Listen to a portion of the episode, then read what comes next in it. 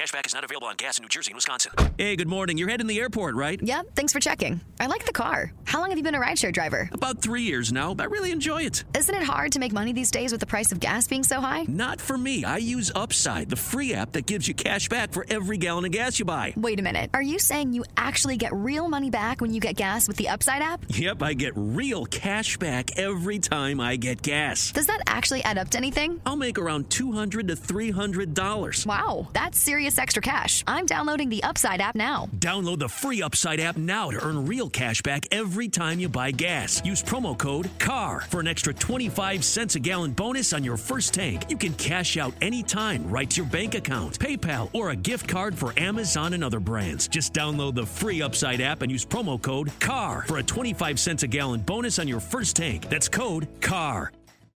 As humans, we're naturally driven by the search for better. But when it comes to hiring, the best way to search for a candidate isn't to search at all. Don't search, match with Indeed. When I was looking to hire someone, it was so slow and overwhelming. I wish I had used Indeed. If you need to hire, you need Indeed. Indeed is your matching and hiring platform with over 350 million global monthly visitors, according to Indeed data, and a matching engine that helps you find quality candidates fast. Ditch the busy work. Use Indeed for scheduling, screening, and messaging so you can connect with candidates faster. And Indeed doesn't just help you hire faster. 93% of employers agree Indeed delivers the highest quality matches compared to other job sites, according to a recent Indeed survey. And listeners of this show will get a $75 sponsored job credit to get your jobs more visibility at Indeed.com slash podcast. That's Indeed.com slash podcast. Terms and conditions apply.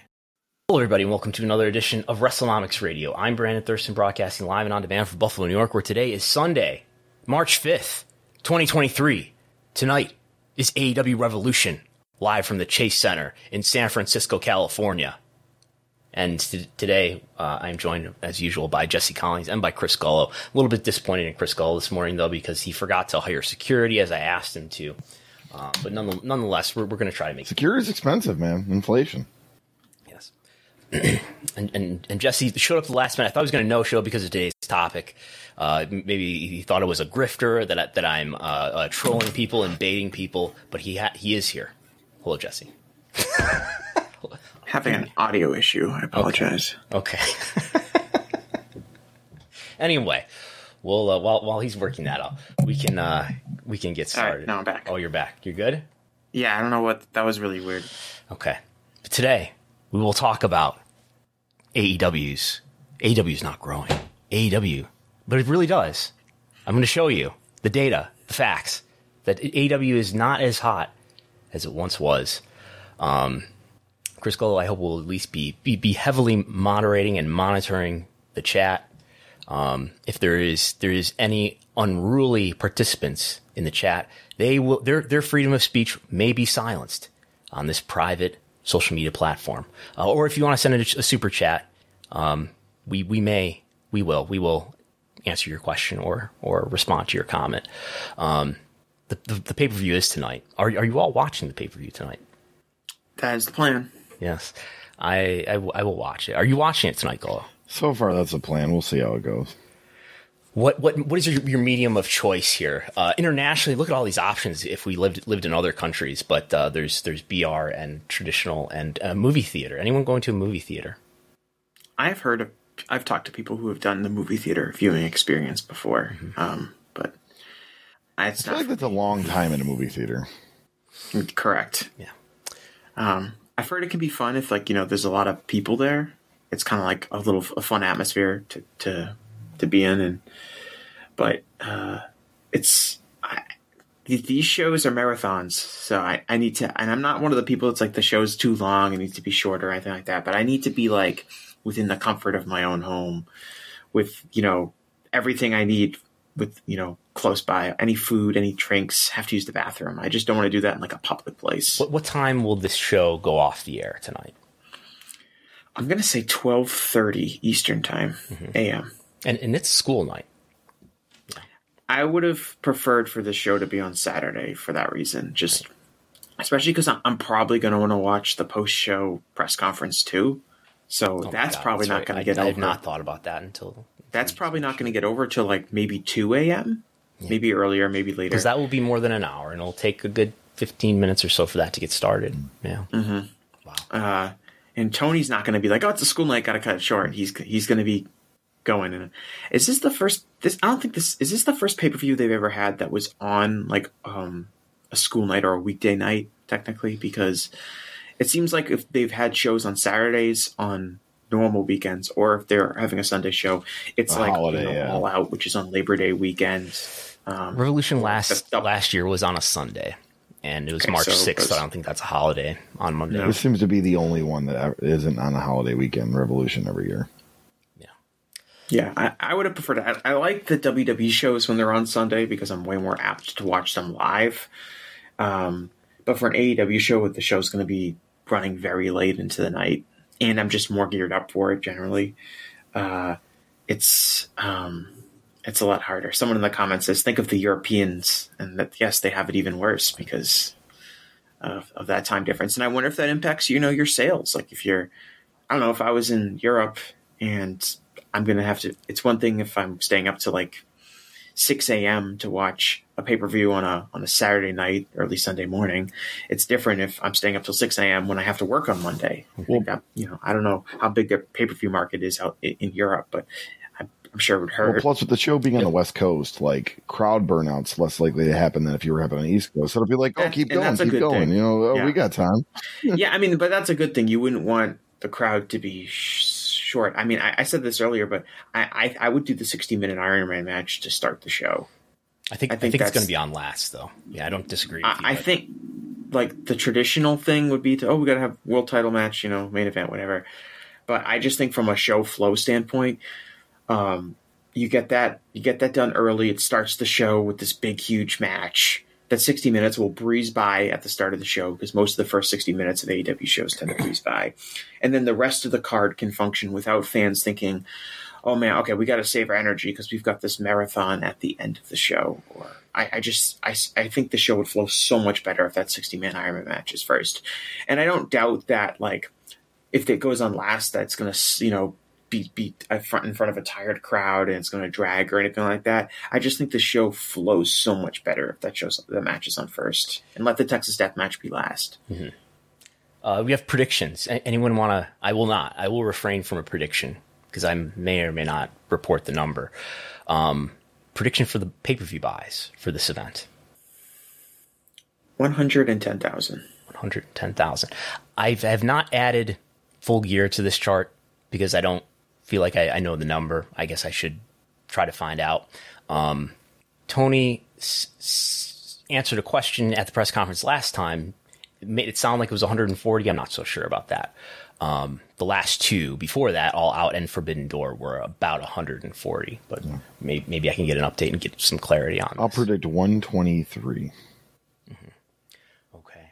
So, do we are we all on the same page to begin with here? Do we all accept the premise that AW's be careful with these words here. Fan interest has weakened in I don't know the last year or so. Let's say Yes. yes. Gullo. Oh yeah, uh, yeah, I would agree, especially since Triple H took over WWE. Great Okay. T- Tony's cons checks haven't cleared then. I guess. Okay. Um, so Wait, wait, wait a minute. Wait a minute. I'm getting a I'm getting a push notification from my phone. I actually disagree, Brandon. You just get a pay- PayPal from uh, yeah, I just got a PayPal no- notice. Got a Zelle transfer. So, so just so we set the table here, uh, we'll go through some stats. I'll try to go through this quickly. So, just uh, first of all, Revolution tonight, tickets out. WrestleTix did do an update today. Uh, Eight thousand three hundred and thirty-three is the number of tickets out for Revolution tonight in San Francisco. How does that compare to other pay-per-views? Other you know, ticket sales for other pay-per-views? Well, it's it's a little bit below. If that ends up being the final number, it'll be very similar to last year's Revolution, which did eight eight thousand. 700 but all the others are mostly you know i mean most of them have been over 10,000 uh, we do have all out last year in chicago 9,000 And and if people remember that Revolution show last year was a I think a pretty quick sellout in a very high secondary market. it was in orlando price. yeah It was a smaller venue than the Chase Center, and there was a whole thing where like the the um, the ticket brokers and, and stuff made out like bandits because they really underestimated the interest for sure like that. yeah Um, of late, just Raw in Grand Rapids did 9,000. SmackDown in Washington, D.C. did 12,600 for some reference. Uh, San Francisco had Dynamite and Rampage, which the Dynamite on Wednesday did about 3,900 and the Rampage did 2,900. Same same venue. No, this was Cow Palace actually, right? And this Yeah. There were those, that was both Cow Palace, right? There were two Cow Palace shows. Yep. And then this is Chase Center. Um, is Cow Palace just lower capacity? I don't think Cope Cow Palace is that much lower capacity than the Chase Center. It's uh, like 70 years older than the Chase Center, but uh, I believe the buildings are roughly the same size. Chase Center is probably a little bit bigger. Um, Cow, the Cow Palace is in is it Daly City, California, which is a suburb of, Daly, of Daly. City. It's how it's spelled anyway. Daly City. I. I did that in my in my research. Uh, I was scraping up some data from the the WEHistory.com and trying to look at like how did Bruno draw compared to everybody else. you know? I'm trying to think how Dave pronounces it. I, I think he calls it Daly City, but I might be I might be wrong. Um, but anyway, in, in in the Chase Center is in like downtown San Francisco. Um, so I imagine the Chase Center is probably a little bit more accessible. It's more in the heart of the city as opposed to Daly City or the Cow Palace, which is I think out more in the suburbs. Okay. Um, So just looking at year over year trends so far in Q1, Dynamite is up. Going to a lot of new markets. It, it is up. The average attendance for Dynamite, when I say attendance, I mean tickets distributed, really, according to WrestleTix, is up 17% through the first two months or so of the first quarter of the year. Meanwhile, Raw is up even more, 41%, and SmackDown up 35%. So the WTV show is doing better than the AEW TV show. Um, and if we go back a couple quarters here, and we do see uh, that is the exception compared to the last, compared to the two quarter years before that, where Dynamite was down by double digits and Rampage was, well, at least in averages, was was down by double digits. It actually, in terms of total attendance, because they ran more events, was up in Q4. Um, you have something there? No, No. no. Okay. Uh, TV ratings. Uh, we can look at look at the rankings and Dynamite as far as being highly ranked on Wednesday, which is going to be really important when we when we think about its actual business, AEW's actual business, and their TV rights value. Dynamite is still performing strongly among other programs in 18 to 49 on Wednesday. The line that we have here, this 13 week moving average, is pretty flat uh, Rampage has declined, and this is just another look at this. If we break this down to into maybe a clearer view as to average it by quarter, we can get a clearer picture visually of what's happening here. And we do see, you know, especially since I think uh, the Wednesday Night War ends about Q2 2021, and that's where Dynamite starts consistently being at least ranked number five, if not better. And shortly after that, Rampage starts to fall, and even in the last two quarters, down to averaging a rank of 25, whereas before it was in the teens or in the top 10 or so. It has continued to fall in the last two quarters, but Dynamite has been stable, averaging number four or number three or number two in each quarter the last two years almost. and and that's important to keep in mind when we talk about like you mentioned like the actual business of things i, I was thinking about the rating this week for dynamite where um, i think they did a 0.27 like a, a little over 800000 viewers um, and it's like okay those aren't great numbers by dynamite standards I think they'd be disappointed if you were just doing a one week sample. I'd be disappointed, but you look at the chart and it's like, all right, well, they're they were third on the night. They were the only two things they were behind were the NBA, and they were virtually tied with one of the NBA games for second place in 18 to 49. So, is the is the the number itself not that not that awesome? Yeah, but you look at that ranking, it's like, well, you can't really complain that they're bigger than anything else on cable tonight, except basically one NBA game. Um, and so that's all important stuff to keep in mind with with both Dynamite and Raw and, and WWE. WWE is obviously usually number one, so it's less of a concern. But again, like if you're talking, even if WWE were to be down slightly, the fact that they're still number one every week, um, for the most part, is a, is a huge thing for their business and a few, huge thing for how viable they appeal uh, their appeal is to other broadcasting partners. And I would say that's especially the case for Dynamite. That's definitely the case for Dynamite. But for Rampage, we may get into this later on here, but, but Rampage has continued to fall in its ranking, not just its viewership, which it has. Um, this is an entire picture of Dynamite and Rampage over their entire history uh, in the demo and total. Uh, the the margin I've liked to trot out this chart quite a bit, is the the margin that WWE Raw or WWE SmackDown have over Dynamite in the demo. This is the entire history since Dynamite's been on the air since October 2019. And SmackDown is, is actually almost back to where it was at the beginning of all of this. Uh, SmackDown has grown in the demo or held up in the demo enough that it, its margin is approaching more. It is already more than doubling Dynamite in the demo, but now it's almost 125% greater than Dynamite in the demo, which is they're almost there, which is where it was back in like early 2020, late 2019 when Dynamite had only been on the air for a few months at that point. Um, if you look at year over year trends, Dynamite is down 8% in this quarter to date. Rampage is down 15% in this quarter to date. And we have to go back to Q1 2022 to find a quarter where Dynamite was still posting a positive difference on average year over year. And as we know, Rampage started out strong in Q3 2021 and has continued to, to show declines year over year since then. Meanwhile, if you're interested, W is doing fairly well, up 5% Raw, up 8% SmackDown in this quarter to date. Um, the trends, now though that was total viewership. The demo, which is what we've been told really matters and does matter to advertisers and is a leading indicator on what the future of TV viewership is going to be like. Dynamite is down even worse in the demo as, as this metric tends to, to be more negative because we've got younger viewers in here, but Dynamite is down 22% quarter to date. Rampage is down 38% quarter to date. And Raw and SmackDown and NXT all positive. Raw up 12% in the quarter to date.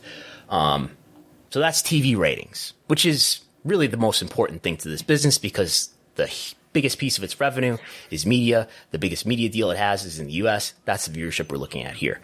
Google Trends, which have been a reliable leading indicator when you look at it over the long course of time in terms of telling you something about how other consumer metrics are going to behave. We've got AEW in February. The month just ended. So we've got February data that's brand new. How exciting. Down 33% compared to last year's February. January, the same. Uh, meanwhile, Raw is up 10 or 9% in, in those two months. Um, NXT is up as well. New Japan is way up, doing better than it was uh, in in the year prior, where they were dealing with more pandemic restrictions. Um, Impact is down. Stardom is flattening out. It looks like Noah is way up, thanks to Keiji Muto. Maybe. Um, I don't know if there's anything else terribly interesting to look at here. Um, moving on to just look look at the You're just gonna gloss over CMLL being up so much? CMLL. Tell me about CMLL. How's it going in Arena Mexico? CMLL's gotten their their stuff together after a pretty miserable last few years, and they're doing like tremendous business. I think they're they're selling over ten thousand tickets a lot of nights on Friday nights to Arena Mexico. They've got stars actually drawing. Who is they it? got Mistico. Mistico's back and humming. Mistico? Mistico, Like like the are we talking Sin Cara, yeah, U- Uribe Mistico? yeah. Okay. Well, wow.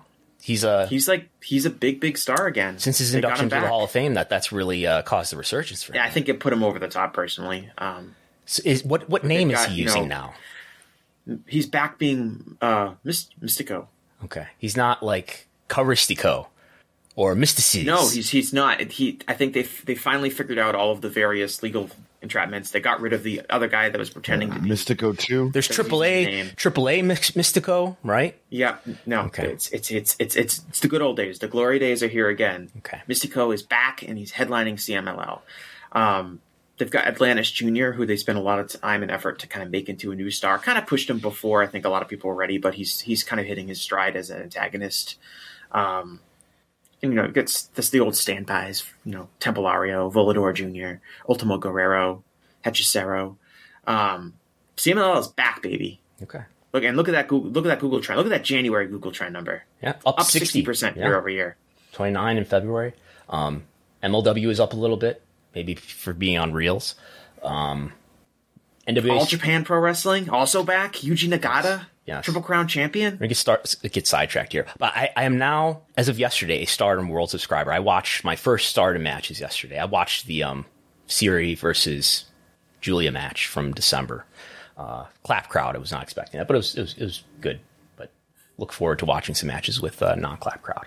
Um, AEW just looking at the AEW trend, um, and uh, you know it peaks as you would expect around the, the, debut of Punk and the arrival of Daniel Bryan, Adam Cole in September, and then it you know it it uh, it has normalized in the months after that, and then it's really it's a it's a negative slope from there.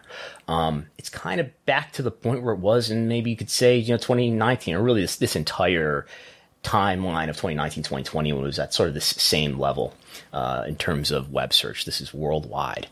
Um, we could look at YouTube too for another indicator of popularity and fan interest. And you know, AEW is doing 50 million YouTube views on its. This is its entire channel, every video uh, per, by month, uh, doing 50 million. But look at this year over year, and it's down a little bit in January. It's down 14 percent in February, and it has been down since since August when it was being compared to that that CM Punk debut month. But it's been down every month since then. Um, Pay per view uh, all out. This is with Punk. We don't really have any any any post Punk numbers to look at here, uh, but all out would be down from last from the prior year's all out, which was is the all time high for AEW. Uh, I believe Full Gear did substantially less this year than the Full Gear of the of the prior year, and I expect we'll see. You guys have predicted, I should say, that Revolution will not do the reported 175,000 buys that it did last year. Uh, is it actually down? Is fan interest in AEW actually down? I think the answer is is yes. I mean, you got TV ratings are down. Uh, okay, Dynamite's rank is strong, and that means probably pretty strong TV rights value. But but that can't say that for Rampage. Rampage's rank is way down. Uh, the viewership is down for both Dynamite and for Rampage. Uh, not not shown here. The age, the audience has gotten older too over this time. The median age has. Ticket sales doing better in this quarter going to all these new markets, but in these previous quarters where they've been revisiting a lot of markets, attendance has been down. Web search is down. YouTube is down. The answer is yes. Um, and now we'll ask, we will have a discussion. Why? Why is AEW fan interest down? As, as we all know, it's probably the blood. It's probably AEW not attracting the casual fan. It's probably, all the, the, the excuses that you can roll out here is the cord cutting. But wait a minute I got this last year. It's WrestleMania season. You can't expect AEW to be popular during WWE's strongest season of the year. I, I, I don't think that that holds up. This is you know the everything is down year over year. Whatever headwind you faced, if there is any from WrestleMania, you could make an opposite argument and say that should lift all boats. Whatever is happening because of WrestleMania is is happening this year because of WrestleMania, and things year over year in January and February are down. TV ratings, web search, YouTube. So why why is why is AEW not as popular with fans as it was a year ago or whatever arbitrary timeline you want to draw? The obvious thing is that CM Punk was a legitimate difference maker within the company and helped I think if AEW was introduced at a certain fan level, like if you look at like quarter four of 2019 or quarter one of 2020, you have that's kind of your core audience, for lack of a better term. And then CM Punk and his presence was able to build a a, a new audience or, or in, increase the amount of viewers that were regularly tuning into the show or buying tickets or buying pay per views or searching for it on Google Trends or any of the metrics that we just ran through that have been down since Punk left. And, and Punk's Punk leaves is, and not, is right here for people watching on YouTube. This huge right. Rampage de- debut. And Punk Punk leaves, and not only does he like what not only is he just like not on the show, but he goes out in a spectacular fireball crash where he buries everyone in the company on the way out. Um, probably it wasn't intentionally meant, supposed to be his exit, but ended up basically being his exit from the sh- from the company for now. And they've never they don't have that person anymore to to drive business forward. And wrestling is always in a lot of ways a business that is relying on those singular stars to get over and to be big stars, and AEW hasn't been able to replace Punk. Mm-hmm. And that would be the number one thing if I were to look at a lot of these metrics. A lot of them correspond with Punk not being around. Mm-hmm. Um, and so that's the obvious, just at a first glance. I think there's more under the surface of that. Um, but if you were to ask me, like, what is your one take on that? I think that's the obvious one, correct? Yeah, I, I agree. Punk. Um, maybe Cody's a factor too. It's, I mean, I don't know. Cody was a big star. I mean, that you lose someone who I don't know if Cody wasn't. You can't like necessarily look at Cody's presence and say that he was this huge quarter hour draw or he was this huge. When Cody was in a big match on pay per view, he did super well compared to his peers. But Cody was definitely one of like the five biggest stars in the company and certainly had a lot of fans. Um, and him leaving and going to WWE, obviously, that's not a good thing that that happened Like I think, for I think AEW. Cody has clearly added a lot to WWE. He's he's been a difference maker at least in a short Mm-hmm. short period of time here for WWE. And and I mean we we're seeing this now since he's been returned from injury. But before his injury, I saw this in quarter hours too.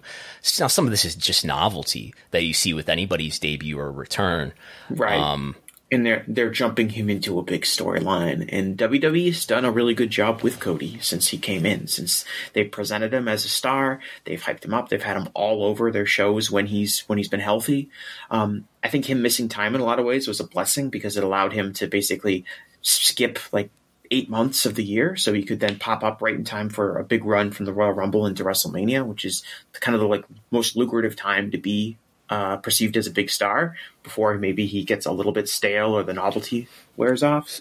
But so I, I think Cody, I, I, don't, I don't think Cody would be adding to AEW what he's adding to WWE right now, even if you like adjust that for scale, whatever, you know, if you know what I mean there. Because part of what's making Cody special in WWE right now is is is the novelty of him returning and and whatever that story is about, you know. And I don't just mean like the storyline story, but but him coming back and and seeing what his return to the company is going to be like, I think is is, is a is a special kind of attraction that is sort of by hmm. definition not the same in AEW. Is Cody part of a bigger part of like the goodwill of AEW to wrestling fans wearing off? Like you have a a, fo- a founder of the company pretty much leaving, and it's like, oh, he left. Punk shows up, but then you know Punk leaves and and not on good terms, and and you know the EVPs are involved and all that, and uh, uh, just overall with the like it's not in Ring of Honor Ring of Honor being heavily involved in television. I feel like if you were an organic AEW fan, everything that got you in there is gone. You know, and or not know everything, but a lot of it. I don't, but I I think I think you're definitely right, Chris. Like the, the compare the the two things: Cody leaving and then Punk not only leaving but basically killing the Yeah. perception of the company on, on his way out. I think both hurt the idea that AEW is the fun, cool place to be, and And he hasn't been You know, like Punk- buried in the booking immediately, and, and and at this point at all, he's been pushed. He's gonna he's gonna main event WrestleMania. Cody and WWE. Yes, yes. Yeah, I think from it, but from an AEW perspective, like what Gullo was saying, like the the image of, of AEW being like this cool functioning place where like guys work together and things like that, which was part part of the fan appeal at first for at least some fans, maybe not all of them. Uh, that's gone, and I, I think like Punk's not only like it's, again like it's not just Punk no longer being around, but the way Punk exited and the perception hit that it took that it gave AEW, it it led led credence to all of the thought that you know Tony Khan is is out of his depth as a as a leader of a professional wrestling company. That the EVPs are not you know on the ball and not doing a good job because Punk called them out and said they weren't. Um, all of that, and, and then never really having a public thorough explanation of, of, of what happened there and, and what's going on with Punk. And I, you know, Tony might have his reasons for, you know, very valid reasons for not doing that, but the fact is that we never got that. I think that impacted business a lot. I think that impacted the perception of the company. Um, I think, I think if like we're talking about AEW in general, I think like, and if we're going to talk about them in their relationship with WWE, I think they've lost a PR war with WWE in the sense of like what company appears to be a functioning entity and what company is is is is all over the place. Um, because despite the fact of all of the stuff that's happened with Vince and WWE and leadership in WWE over the last year, it's AEW that's the company that's believed to be a mess. It's AEW that's got a person running the show that doesn't know what they're doing. It's AEW with ineffective, you know, vice presidents, um, as opposed to WWE being the company with vice presidents who are being fired for HR violations. Um, all of this stuff plays into, I think, the perception of AEW taking a hit, and that leads to maybe some fans who were sampling the product because of CM Punk, fans who were maybe only invested in one or two stars, and they, maybe those two stars were CM Punk and Cody. Those fans now are kind of like, you know what, I'm not going to give this company as much of my time, as much of my you know financial investment in them because it is a clown show and all this stuff that I'm hearing on social media it's kind of become true in a way and there's plenty of evidence to suggest that. Um, part of it part of this thing as I would say part of it is mistakes AEW has made and trends that exist in AEW that are maybe turnoffs to some of these fans. And also part of it is just messaging from whether it's people on social media who are WWE trolls WWE friendly media uh, partners, people spreading out the message of AEW's inferior- inferiority has has played a role in, in, hurting AEW's image, and I think they've lost that. And I, it's going to take some time to build that back up and, and, get it right. Yeah, to add on to what you're saying, and then I want to bring up another point. Add on what you're saying. It's not, and those are the big stories, right? But we're not also talking about the Kingston Sammy altercation, Andrade, Miro being vocal about his spot, mm-hmm. FTR being very vocal about their spot, like all things that just aren't good PR. But let me bring up another spot, another thing too. Obviously, Triple H has taken over creative, and now that's an alternative to people that maybe have gotten burned out from the AEW product, or maybe it's a little stale them. And I kind of buy into the opinion that a good booker lasts about three years, and then they start to kind of burn out. If you look over rest pro wrestling's history, the best bookers in had, had three great years, and then it, it dies down as far as Shohei Baba. I think had five. Yeah, at least though Shohei Baba was special. Yeah, okay. but I mean, you know, Dusty's Sam, runs, Kevin Sam Sullivan, was good you for know, decades. Vince Russo. Yeah, like right. Yeah, right. A lot of these, like most bookers, don't last, you know, decades in the in the chair. So, yeah, and just, and I think just that, on that point, I think in this recent history of wrestling, I.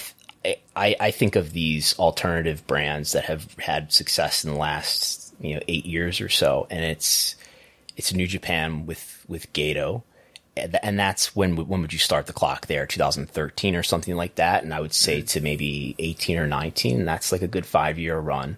Uh, I would say NXT from 2014 to 2018. It's like a good four year run. Um, maybe AEW from 2019 to 2021 or something like that. It's a good three year run. Um, yeah. Yeah, I mean, I think I, I, I am I am of the belief that I don't have a problem with AEW's booking in a lot of ways. I think that I'm excited for the show tonight. I think a lot of the storylines have been well done to to get us to this point. I think the Hangman Page Moxley storyline is strong. I think the MJF Danielson storyline is strong. I think the Christian versus Jungle Boy storyline is strong. I, I am not again. I am not of the belief that like the booking is is a lot worse than it was a year ago or two years ago. I think there's an issue with star power.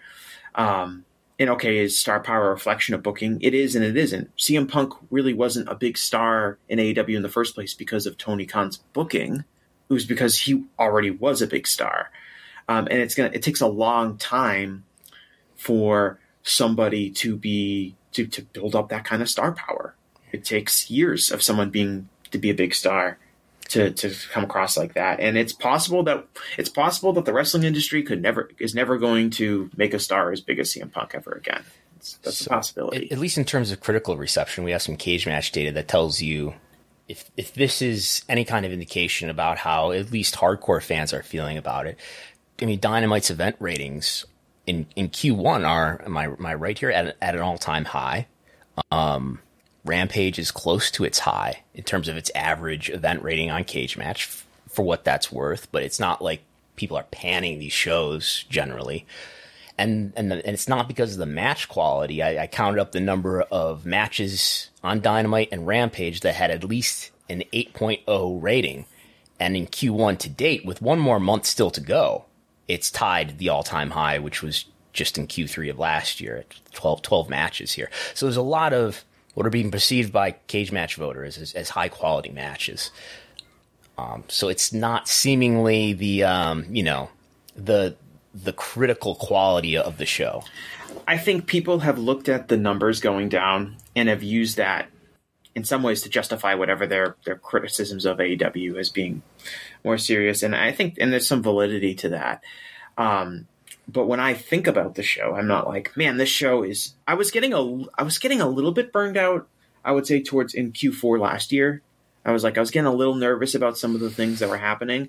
But I think since 2023 has started, I think the show has been really strong. And obviously that's reflected like in the Cagematch data you just suggested. But I do think that there is an issue with star power. And I think there's an issue with the broader perception of the company amongst maybe this, this group of 200,000 fans who maybe tune into Dynamite one week and maybe don't. And I think without CM Punk and with the perception of being the company as being disorganized and the perception of the company as being this place that doesn't tell stories and this place where Tony just puts out good matches or whatever kind of thing that people say about it, I think that's hurt them kind of getting that swing audience that exists for them uh, week to week. Yeah. I mean, we saw it, we've seen it. We saw it last the last three weeks, right? With the the two hundred thousand viewers that didn't tune in uh, three weeks ago when the was the NBA was on and the challenge was on and AEW did a 0.27. And then two weeks ago when there was very little competition for Dynamite, a lot more people tuned in, 0.35, biggest rating I think of the year, biggest total viewer number of the year, over a million viewers. Yeah. And then when there was a little more competition this week, they went right back down. Um, and so you can see there's a swing audience there that at this point in time AEW has got to cultivate into more weekly viewers if they want to go back up and they want to reverse some of these negative trends. Um, what will it take? Will it take a really hot storyline? Will it take the return of CM Punk? Um, is it impossible? I don't, don't know. I mean, Punk and see. FTR I- I- versus the Elite would be probably the thing to kind of get business back if that If, happens. if CM Punk comes back, if CM Punk comes back, that's going to be big business. I would, I mean, that would get everyone talking. It would help change the perception of like that that that AEW is this disaster of a company because if they're able to to, to get it to get um, CM Punk back on track, um, FTR can get in the bin. I don't really care about them at all. but CM Punk coming back, um, no, like FTR, like like like Dax and his podcast and his, you know, the the work in this angle where the company the company doesn't like him, and he's you know got all these these mutant fans that hate the Young Bucks, and this whole percept this whole me versus the company angle, like like that's something CM Punk can do. It's not something you can do, pal. Like, So- Just that, that they can I, they come back and they can they can do a trios battle with the elite. That's fine, but like I don't think they're like big needle movers in this regard. So I, I, th- I think there's one thing we can separate here. I think there's there's two things happening, and they're both happening. That that WWE's momentum has improved, and I should mention, for we've we've we're, we're getting quite a, a for us a big live audience here, and we've I, I did go back and, and listen to a little bit of our podcast from six months ago where we started to talk about how uh, just after Triple H had taken over, we had about one one month of, of data behind us, and, and we we did a, a I think the title of the of the of the episode is you know it has the momentum shifted between W and AEW, and I think that is when it happened in August of last year. Um, so that's happening still. We're still seeing some some pretty favorable year over year trends for WWE. That's happening. How closely do you really think they're two, the two are related? and and the fact that that AEW has diminished. I think they are they are related, and I think there's mm-hmm. there's things happening independently within both companies. Certainly within certainly within both. Well, certainly WWE is doing better, and that's independent of AEW, I guess. The only way it's really their their positive momentum has been intertwined with AEW is maybe something like you know getting getting Cody and that that being an interesting dynamic. Um, but I think there's there's a lot of lost opportunity for AEW if WWE is good. If if more people are perceiving WWE as, as a good product and are satisfied with it, there's less need for AEW. Um, I you know I I believe one person created created uh, AEW. And his last name is not Khan. His last name is McMahon. I think Vince McMahon created the opportunity that allowed a, the, the AEW opportunity to exist by creating a, by creating a product that caused a lot of fans to be dissatisfied, and not just fans, talent too. So you created a you, you primed an audience, a talent set uh, to be ready for for somebody else, which it was kind of unlikely that, that such a person would exist who had access to a lot of money and access to media distribution deals, which which ended up being Tony Khan. Um, so I do think these these things are intertwined somewhat. I think, but do you think so? F- four years into AEW's existence, where they have cultivated a fan base that at one point was watching weekly on a regular basis, um, those fans, there's there's a sizable portion of fans who just abandoned the product on a regular basis because they felt that WWE got better. Um, were there fans who just stopped watching WWE, like like the last year of Vince McMahon's reign in creative, and started watching AEW regular regularly because like I'm sick of w, WWE. Time to watch AEW. Not watching Raw and SmackDown anymore. Watching Dynamite.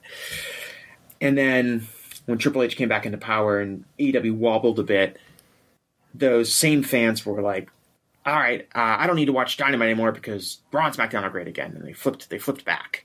And it's not zero And that's the sum. It's not necessarily zero sum, right? Right, but that's the general theme. I, I, I think I kind of think AEW's fan base. Uh, maybe I mean the numbers. The numbers. The numbers. It would be coincidental. It would be very coincidental if AEW goes down and WWE goes up, um, and for that to just them to have nothing to do with one another. But I, I just my my perception is that what AEW does from a product standpoint, uh, and how it compares to WWE doesn't really shouldn't really impact the audience. They're they're, they're in, diff- That much. They're in different A- businesses. WWE is in the entertainment business, and AEW is in the yeah, wrestling guess- business. I just think AEW And those are two me like completely different philosophies. I think like if you're if you're an AEW fan and you enjoyed what AEW was doing, you wouldn't just stop watching because WWE was was doing a little bit better. You maybe would maybe your time would be divided a little bit, but you would still be interested in AEW if AEW still held your interest. I think AEW not having CM Punk, not having as much star power, and taking the perception hit that that caused, um, hurt them. Uh, uh, you know, to like would would hurt them, and and it's it's kind of like WWE caught back on. I think you know WWE's business since Triple H back took over is interesting. There's a if you just look at the trends a little bit, it's like there's a huge amount of interest when he takes over right away. It's it's it, be, it starts to drift a little bit back down to normal a few months in, and then the Sami bloodline stuff really takes off. You know, Cody and Cody comes back, which helps, and then you're on the road to WrestleMania, and business goes right back up. Uh, Um, SmackDown on Friday. I haven't written a report about it, but ba- based on the Fast affiliate, it looks like the final is going to be around 2.4 million again. So, Mm-hmm. So they're, they're settled. They seem to be settling in at least the last month or so yeah. around that So number. it, it, it doesn't lend credence to the notion that having Sami Zayn lose at Elimination Chamber is killing the business or something like that. That the audience that was there before Elimination Chamber is still there. Yeah, I think there's, I think there's, I think that that will take months for us to, I think, really understand. A lot of it depends on how they handle Sami over the next like month or two. Okay. So I I think w- when we compare WWE and AEW, I think there are there are obviously some big differences. One of them with WWE is around WWE's having existed and been a dominant brand in pro wrestling for decades, and it's sort of like um, it's it, it, it it's a huge advantage for WWE. It, you, you compare it to like, I mean, look at look at Twitter that has you know, it's it's been an incredibly dysfunctional platform for the last six months or so or whatever it is, and you've seen these other alternatives try to pop up like Mastodon or Post News, and I, I don't know that anybody's using them. Just and I, I've thought about it like it, Twitter has existed for so long at this point, and it was so much earlier to the game. And is all even though yes, Twitter only, like a fraction of people in the United States ever really using Twitter, but nonetheless, it has existed for so long and has built up this user base that it's really hard to catch up with. And I think there's that's an analogy with with WWE and, and other pro wrestling brands. It's just really hard to get into that market share because they've spent so much time building up that market share. And I think it's a similar conversation that we've had on air as well as off air about wrestlers who who've just been around for a long time and, and are now older wrestlers. And it's so hard to become a, a new star that that holds a candle to to these stars who have existed uh, since let's say the cable TV era. Um, so there's things like that, and then there's worldwide distribution and distribution on- on different forms of media.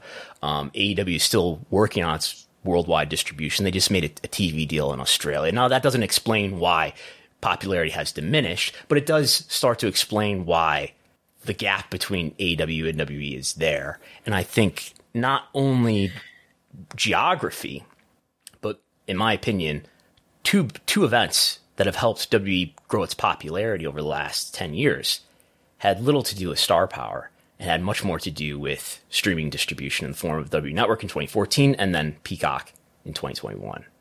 And the point is, AEW doesn't have any streaming distribution.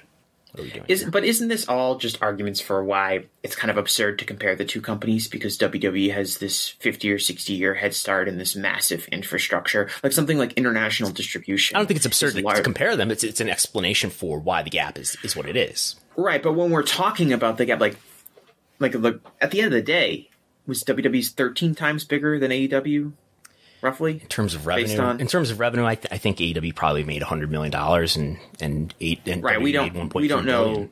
Yeah, we don't know AEW's revenue number, but you know it's a dozen times larger than them. Yeah, so, yeah.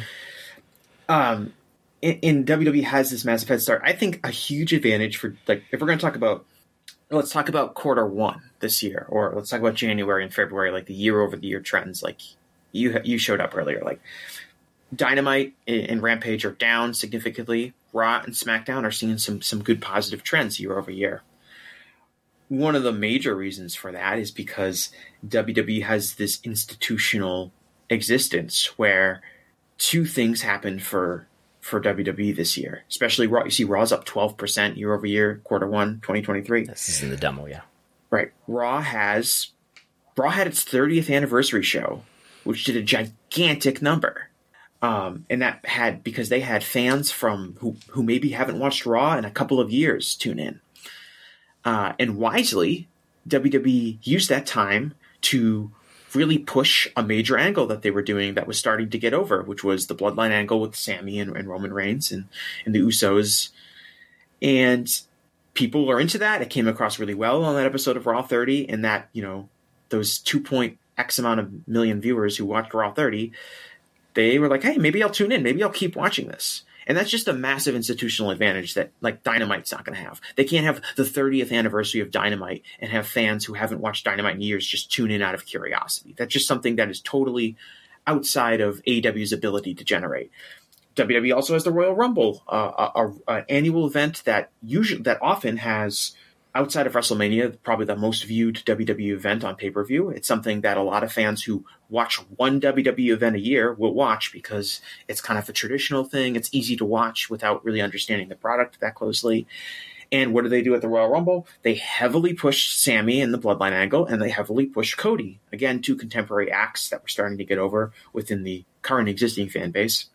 And again, I think we've they've seen positive benefits from using that time when they were in front of this very large audience that they're normally not in front of, pu- pushing regular acts. Something they haven't done in the past. Usually, they try to push nostalgia acts, um, and I think that has really helped Raw and SmackDown, and and it's really helped Cody and Sami Zayn and this whole thing come across as a bigger deal, and helped really push business forward. And now Sami can be on house shows, and they're doing more. Bit, they're doing good business and things like that again, all things that AEW can't do. They don't have the institutional backbone to to bring fans who haven't watched for decades back with special events. And WWE really did a great job capitalizing on that earlier this year. And that's why I was like, if I'm going to compare, like, how come WWE's been able to get back up uh, year over year trends while AW has fallen off? Yeah, there's a lot of explanations for why, but a huge reason is just WWE's playing on a different playing field where they have millions of fans who are out there that used to watch their show that don't, and they can be brought back for certain major things. AW is just not going to have that kind of institutional capacity. And so it makes it very difficult to kind of compare, like, why is WWE up and AEW's down? It's because their business models and their existence is so entirely different. They're on. They're AW has a huge advantage in in a lot of ways, just because it has existed as a as a very highly recognized brand for for so long. Um, so those are things that I don't know if, if AW can like ever catch up with WWE on. Certainly they can make progress with international distribution. Certainly they can get distributed on and streaming. And I think they're that if there's a way, I mean, I, I, I do see if CM Punk comes back to W to AEW, there being a positive, you know, positive short term results for AEW that way. But I see another way being if they get some sort of streaming distribution that's comparable to the effects that WWE benefited from if they got streaming dist- that when they got streaming distribution either through the network or through um, Peacock. And that's it's plausible to see how that would play out. It would be, I guess, an AEW pay per view deal or some sort of deal that puts AEW content on a, a meaningful streaming platform that allows it to reach more people. And that's something we talked about when speculating about what's AEW's next media deal going to be? And I've talked about maybe Rampage is well suited for a streaming platform. I guess it still could be. I, I see some real value lost in, in Rampage over the last couple quarters. I mean, just based on the rankings data that we had on the screen a little while ago, in terms of you know the, the big lesson from 2018, uh, you know, a, a moment that inspired Tony Khan to start AEW because he saw the huge deal that WWE got for TV rights. The lesson there was that yes, Raw got a big upgrade, but so did SmackDown, and SmackDown was able to be, to be split off into its own deal, and WWE made a lot more money because of that. Because SmackDown was was strengthened. SmackDown was kind of a glorified B show. For, you know, if you go back to like 2014, Definitely, it definitely was. and and they did this brand split, which I as a fan hate, but that doesn't matter. It helps the the, the, the ratings of, of SmackDown, and SmackDown was able, able to be sold separately to Fox. If you had a Dynamite that could be sold over here and a, and a Rampage that could be sold over there, that's that's a great financial situation for AEW if you've got two really strong TV brands. But Rampage has really fallen from that level of value. We've argued before why I think NXT is probably not a very valuable brand because it doesn't rank that highly. It is doing better lately, but it's still not ranking that highly. So I don't see NXT as being this big TV rights brand. Likewise, I don't I don't see Rampage being the TV rights brand that it looked like it might have been in you know late 2021 or even maybe early 2022. It has really fallen off in terms of I- value. Yeah, I think if Rampage, if we go back in time, And why has that happened? I think it's a we go little back because in of Ring of time- distraction. that's prob that could that's probably a factor. I, I think with Rampage, let's go back in time, right? Let's go back to uh let's, let's just talk about AEW's 2022, where for a lot of different reasons they had issues with star power uh, being all active at once at the same time. So CM Punk, who's the company's biggest star, he he's around for like the first half of 2022, but then he gets injured. He's off TV for a little bit. Then he comes back very briefly, you know, to win the title again and all out, but then is gone again. So you lose CM Punk. Um, Jon, when did Jon Moxley return? Did he he was out for at least the f- a f- the first month of like 2022, or did he come back before then? Keep talking, I'll look it up. But so Moxley misses, I think, a little bit of time. The elite Kenny Omega is out for Looks like six January months. at least. 2022 he came back from rehab. I- I feel like that sounds about right. Like maybe February, but I've seeing articles from January 20th. okay. So Last year. um, you know, Kenny Omega misses six months. Cody Cody leaves the company, so he's gone after March. Um, you know, the Young Bucks were st- and Kenny were suspended after All Out, so they they missed more time. Um, Hangman was out with an injury. MJF was was gone from the company for a few months because maybe they were doing an angle. Who knows? And so, Brian, I think Bryan Danielson missed time right around the spring and summer, like right around uh, Forbidden Door. Adam Cole is is is been out for a long time, and so if you were to look at uh, AEW, like who is their star power? Who are kind of like the big stars that you can put on Rampage each week? When you have a shorter depth of stars at your disposal, then I feel like Tony prioritized Dynamite. So it's like if we only have three or four really big stars, they've all got to be on Dynamite because Dynamite is the A show. And then so Rampage went through this whole phase where it really suffered, where it didn't really feel like you had to tune in, didn't really feel like anything, any major angles were going to be shot, didn't really feel like there was going to be any big stars or any big matches that you wanted to see. Um, and so Rampage became this show that became easily you could easily dismiss, which was always a danger because of its time slot, where it was going to be on during a, a time where a lot of people who would be watching are occupied doing something else Friday night at 10 p.m. And so it became easy to dismiss Rampage. And even as you know the, the roster's gotten healthier and they've had more stars at their disposal to put on Rampage, the branding is over. Rampage is a skippable show, and even now, most major angles tend to happen on Dynamite. Like Rampage this week, um, which was a live Rampage. You know, they had the Dustin, uh, Dustin Rhodes and Keith Lee and, and Swerve kind of angle is kind of like the main event thing, but that's a mid card angle, and I liked it. But it's a mid card angle. It's not a top star angle, and it's something that you don't really have to tune into. It's not like they did the MJF Bryan Danielson go home segment for the pay per view on Rampage. They did it on Dynamite.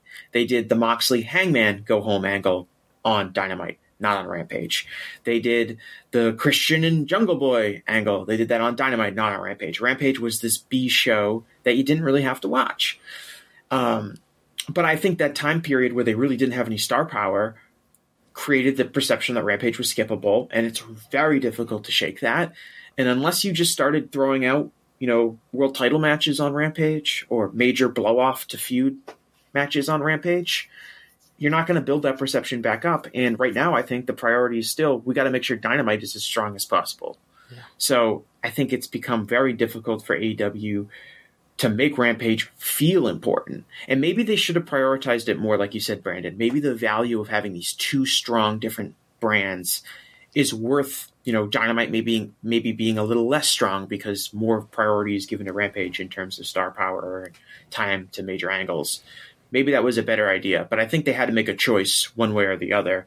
Um, and they had to choose they had to choose they chose dynamite they chose to, to, beef dynamite as much as possible and rampage has now become this very skippable show yeah, in, terms of rating it's performing more like shoulder content rather than core content to to put it in a sort of w mm-hmm. financial reporting terminology um, and I, I think there's there's other issues that could be improved that I don't think will be improved.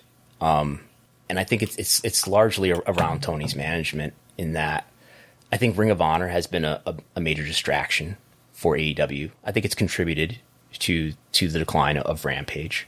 Um, I don't know how much it's affected the production of, of AEW itself, but it, I think it's contributed to the loss of value in, in Rampage. Um, and I think, like a lot of wrestling companies, you know, they, these wrestling companies become sort of a manifestation of the eccentricities of their chief executive. Um, and, and I think when it comes to AW's brand, you know, they still have a strong quality product, at least in ring. Um, hardcore fans still seem to like it according to these Cagematch ratings.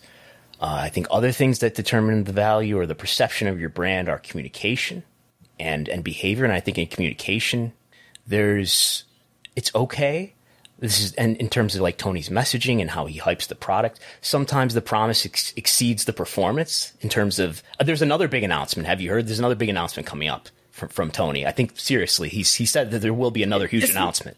Is isn't that par for the course for a promoter though? Like a promoter is never is always going to be everybody's doing it, so it's big okay. news. But, no, but a, but a, but a wrestling promoter and a company is always going to be a little bit more enthusiastic about the pro about what what's going to happen than than what ends up happening. Just in the That's context of Rampage.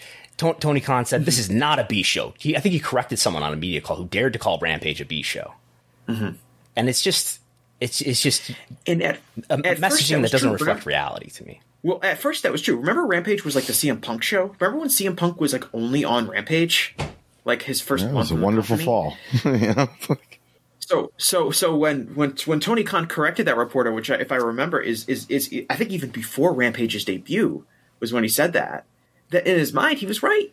That you know this we're taking this extremely seriously, but as time goes on, stuff happens. You end up trying to ha- having to choose between Dynamite or Rampage, and he chose Dynamite. Okay, so that's communication. That's not the stronger point. I think the stronger point is is with behavior of your talent, and your leadership, and I think the the all out presser was a huge moment for that to show that that Tony didn't have strong command and control of his talent. And it's, and it's not an easy task to, to manage all this talent who are very ambitious and have big egos and who have to cooperate with each other in a locker room.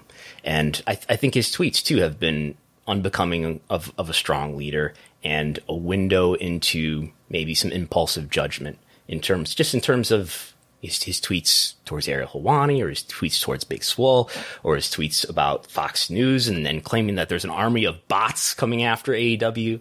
Um, these are things that have happened over the years. And, you know, I think, you know, he, he, I think he likes people too. That's, that's why he signed all this talent. He really wants to get everybody in there. And he clearly has like a genuine affinity for pro wrestlers and pro wrestling. And I think that results in these pay per views going as long as they do and Dynamite feeling as rushed as it does to some people. And I don't see any of these problems getting corrected because I think it's really important to Tony to be seen as you know, Booker of the Year as this great promoter, great Booker. So, I, I mean, I don't see that that ambition changing. So I don't see the results changing in a way that would actually benefit the company. Very, very similar to your thoughts on WWE In in what way? in the sense that Vince is the problem and Vince is never going to go away, which Vince maybe has gone away, but but it's the same idea, right? Which is that And AW, NWE has improved business. yeah. If I wise.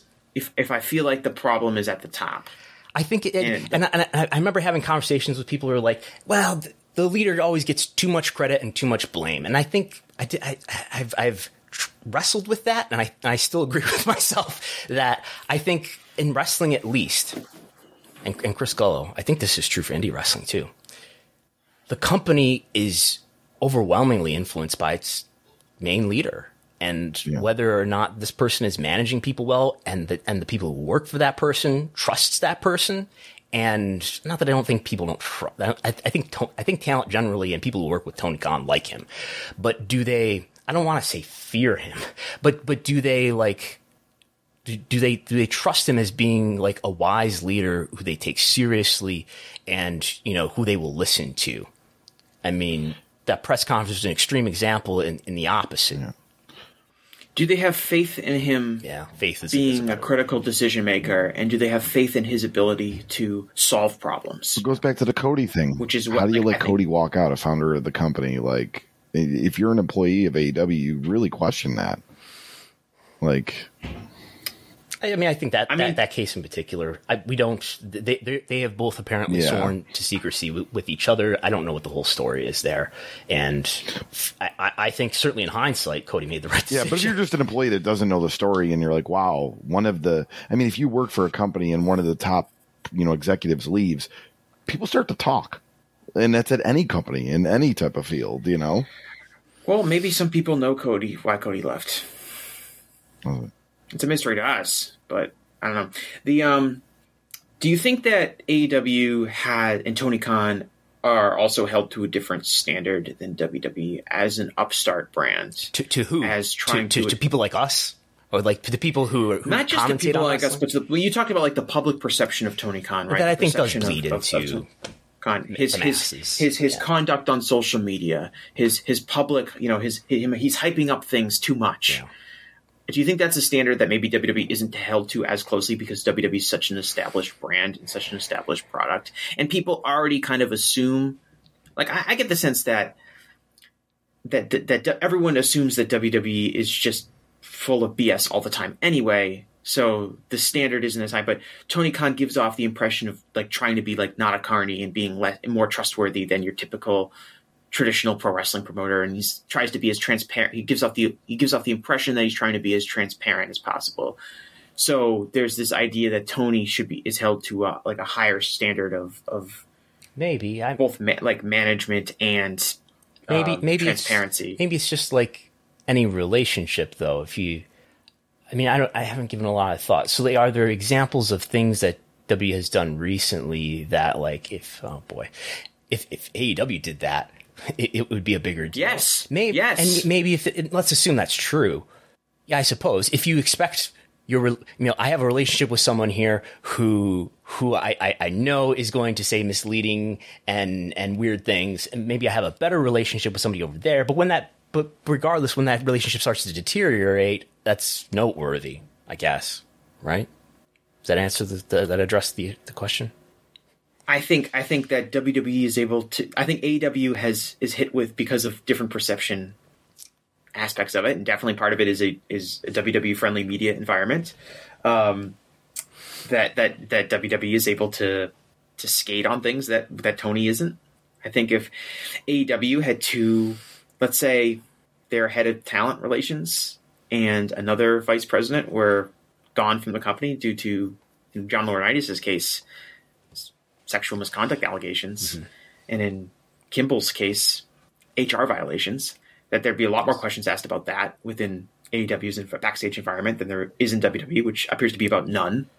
Um, for one, I think if Tony Khan um, had to to step down from his position amongst numerous uh, allegations and that he had paid w- women millions of dollars for alleged sexual misconduct, that whoever were to inherit Tony Khan's position would be asked a lot more about it than Triple H You, would. you wouldn't be tweeting "Thank you, Tony Khan" if that happened. No, I mean, but I'm, I'm saying like there's there's definitely I think a different standard in play, and part of that is because Tony has chosen to make himself a very public figure when it comes to promoting everything and and, do, and doing all that, um, and is very media friendly and will, will do anyone's show if they ask him to for the most part. Uh, in a way where WWE is way more carefully calculated in, in the media that they work with, and the Triple H is very calculated in the interviews he does, which are mostly only with paid employees. Um, And, And Nick Khan is of that very ha- well connected. They would argue, at least WWE would argue, perhaps that some of that just has to do with the stature of our brands. We're such a big brand and we're so in demand that we have to be more selective. Where uh, he can, that kid can do whatever he wants. I don't care what they argue. I'm just saying this is the reality of, and, of maybe the perception of things. There's some truth to that, I guess, that they would be that more. Tony has had to hu- and, and, and Tony has had to hustle because he doesn't have the established brand, which again goes back to the institutional differences between the company and the legacies of the two respective companies, and why it's hard to compare. Um, I, I, I and I and I don't disagree with you at all when it talk when it comes to like some of maybe the damage that Tony has done to the company because he has been so active and out in front, and visible in all of this, and some of the decisions he's made, and some of the the tweets that he's made. The Ariel Helwani tweet, like, like I don't disagree with Tony, but I wouldn't have made that tweet if I was Tony, um, just because Ariel has no problem rolling in the muck, so I wouldn't go down there and join him. Um, And you notice all, all think- these tweets have hashtag AEW Rampage or something like that. I think that would right. be his If you go back to the defense. swole, right? If you go back to the swole tweet, one of the major problems with the swole tweet was that he like tagged a bunch of wrestlers in the tweet uh, that he sent to swole, which I mean, there was a good run where, like, if it was Uh. Friday afternoon, you knew he we were, he was going to say something very interesting on Twitter just to promote Rampage. Yeah. Cashback is not available on gas in New Jersey and Wisconsin. Hey, good morning. You're heading the airport, right? Yep, thanks for checking. I like the car. How long have you been a rideshare driver? About three years now. But I really enjoy it. Isn't it hard to make money these days with the price of gas being so high? Not for me. I use Upside, the free app that gives you cash back for every gallon of gas you buy. Wait a minute. Are you saying you actually get real money back when you get gas with the Upside app? Yep, I get real cash back every time I get gas. Does that actually add up to anything? I'll make around 200 to $300. Wow, that's serious extra cash. I'm downloading the Upside app now. Download the free Upside app now to earn real cash back every time you buy gas. Use promo code CAR for an extra 25 cents a gallon bonus on your first tank. You can cash out anytime right to your bank account, PayPal, or a gift card for Amazon and other brands. Just download the free Upside app and use promo code CAR for a 25 cents a gallon bonus on your first tank. That's code CAR. As humans, we're naturally driven by the search for better. But when it comes to hiring, the best way to search for a candidate isn't to search at all. Don't search, match with Indeed. When I was looking to hire someone, it was so slow and overwhelming. I wish I had used Indeed. If you need to hire, you need Indeed. Indeed is your matching and hiring platform with over 350 million global monthly visitors, according to Indeed data, and a matching engine that helps you find quality candidates fast. Ditch the busy work. Use Indeed for scheduling, screening, and messaging so you can connect with candidates faster. And Indeed doesn't just help you hire faster. 93% of employers agree Indeed delivers the highest quality matches compared to other job sites, according to a recent Indeed survey. And listeners of this show will get a $75 sponsored job credit to get your jobs more visibility at Indeed.com slash podcast. That's Indeed.com slash podcast. Terms and conditions apply. Everybody in your crew identifies as either Big Mac Burger, McNuggets, or McCrispy Sandwich. But you're the filet fish Sandwich all day. That crispy fish, that savory tartar sauce, that melty cheese, that pillowy bun. Yeah, you get it. Every time. And if you love the filet of fish, right now you can catch two of the classics you love for just $6. Limited time only. Price and participation may vary. Cannot be combined with any other offer. Single item at regular price. Ba-da-ba-ba-ba. Um, is, is? Yeah, we have a ton of super chats here. related to this topic, though. So, All right. I, uh, We, we will. We will. yeah, we'll just clear them down here. Um, Sajizzle asks, uh, well, says FTR were quarter hour draws and the elite weren't. So take that. Uh, we have here MJ. Let's see here. Uh, when you guys are going to talk about injuries and stuff, uh, if Josh Allen got hurt and the Bills lost a few games, would you question if the Bills sucked or assume they'll be back with a top star healthy? Chris Gullo. I think that's a that's that's Yeah, I mean, no, I mean, I would think they would suck in that moment that Josh Allen wasn't the quarterback, but I would, I would have optimism about the future if that's what he's getting Can at. can someone de- decode MJ? What what is the analogy that he's trying to get? He's at here? talking about like CM Punk is isn't Yeah. around AEW, so why are we questioning the CM Punk ratings? You know, why are we questioning Dynamite's ratings being bad or worse when CM Punk isn't around? Is is CM Punk as important to AEW as Josh Allen is to the Bills? it's a different it's a different thing because we're talking about a competitive sport. But they are the most important players Yes, on the but respective I wouldn't say so because yes, AEW took a drop without Punk, but if Josh Allen were to get hurt Mm-hmm. and miss the whole season, the Bills probably wouldn't even make the playoffs. Right, and I will. The big thing is is that in wrestling, you in in in football, the Bills would have very limited ability to re, re, replace Josh Allen. They'd have to find a. They'd have to have, go with a backup who is obviously going to be worse, significantly worse than one of the best quarterbacks in the league, as opposed to in wrestling, AEW has theoretically had you know eight months to create someone and to create something that's a hot angle that can kind of replace the value CM Punk brought, and they haven't been able to do that. Um, it's obviously something that's very difficult to do. So I don't know how much you can you could blame AEW for not just recreating a new star. And I think some people want that. Like some people think that MJF should like replace CM Punk as a as a major star, and that the fact that MJF as the champion in the center of the show hasn't delivered the same amount of viewership as as CM Punk as the center of the show is is seen as like a really big you know mishap for AEW and a terrible sign for MJF as like a future star. Um, but I think it's it's it's that's that's I think the difference is that I, I, AEW has some sort of creative ability to replace Josh Allen. You know, they're they're Josh Allen like figure as opposed to the Bills who are just like there's no real way to like create a quarterback who's going to be as good as Josh Allen. I think I agree with you guys, but I want to hear JR takes J, Jim Ross's take first. Continuing on with MJ talking about this uh, in super chats. As a GM, Tony bet on an aging retired star, uh, bet had big upside with a risk. Uh, risk into reality. Punk's been hurt. Maybe it's that simple. I think that is perhaps the biggest issue is is Punk Punk's absence. And he just follows up with that: is Punk if Punk returns, numbers get good. Remember this super chat. Like that's a good like that's a, a bold prediction. MJ. The- the big- I too I too think if the biggest star came back, uh, it, that that that that ratings would go up. And then uh, S- Sajizzle with another super chat. Uh, TK is horrible at capitalizing on stars. Jade, Ricky, Wardlow, OC, even Punk and Bryan for their first few months, number one problem. So he's pointing to the booking of Tony Khan as the issue with fan interest decreasing. most of those people aren't stars. So I would start with that. The Bryan Danielson point is is fair. I think Danielson came in and he had that big match with Kenny Omega. Um, and then he kind of just became like an upper mid card guy. He didn't feel like he was really Bryan Danielson, mega star, making the jump to, to AEW. Um, so I think there is some validity to that, and some people would point to maybe the Danielson MJF program not being as hot as it could have been because Danielson Danielson spent kind of a long time not being presented as like this super uber special guy. I think Punk was presented like that, and that's why he was a difference maker for for business. Okay, have we been through them all? Thank you. we just got a super chat, but it's just a general uh, thanking us of the job we do, so we could say that to the end. So Okay. Um, we will spend some time uh, talking about the potential W sale. Uh, we did talk about this a little bit for uh, for subscribers on the Patreon on Thursday. I did a show with Chris Ely, uh, who's who's l- looking to take Chris Gullo's job, I think, uh, on, on on Thursday for the, the Patreon. Patreon.com slash WrestleNomics, where you can also get all my weekly TV ratings reports, the Quarter Hour reports, the Thursday WrestleNomics 30 podcast that we do just for subscribers, the viewership spreadsheet slides that we're going through right now. Um, we did talk about the news coming out of the Endeavor earnings call. Um, there's a clip on on social media that I've put out. So I spent some time on the phone with with, with one MJ from NJ, uh, who knows some things about finance that I don't understand.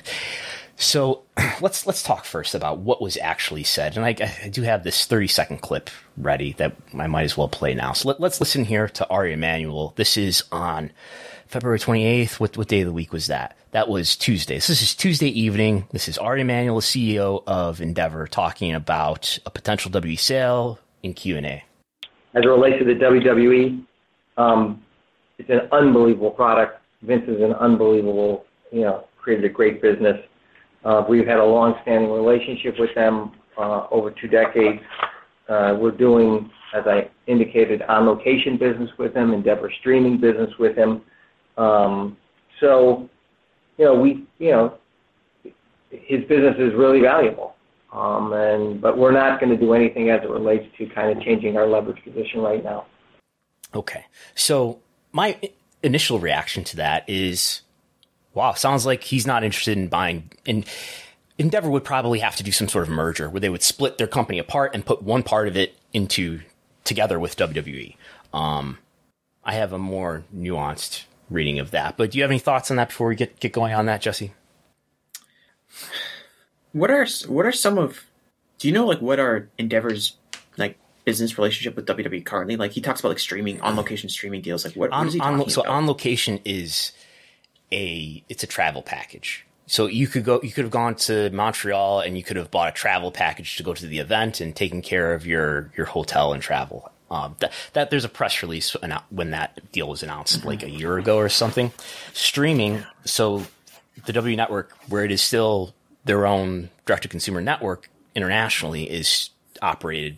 That back end is operated by Endeavor. Um, so those are the business relationships that W currently does have with Endeavor.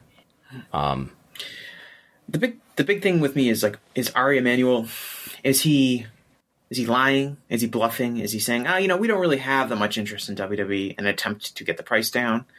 He's trying to not go to jail, as he explicitly said in his comment, which we did not play there. But but a moment before before that that that clip, he's responding to an analyst question who's asking about WWE, and he begins his response by saying, "Well, one is we don't unless you want me to go to jail, we don't talk about our M and A practices."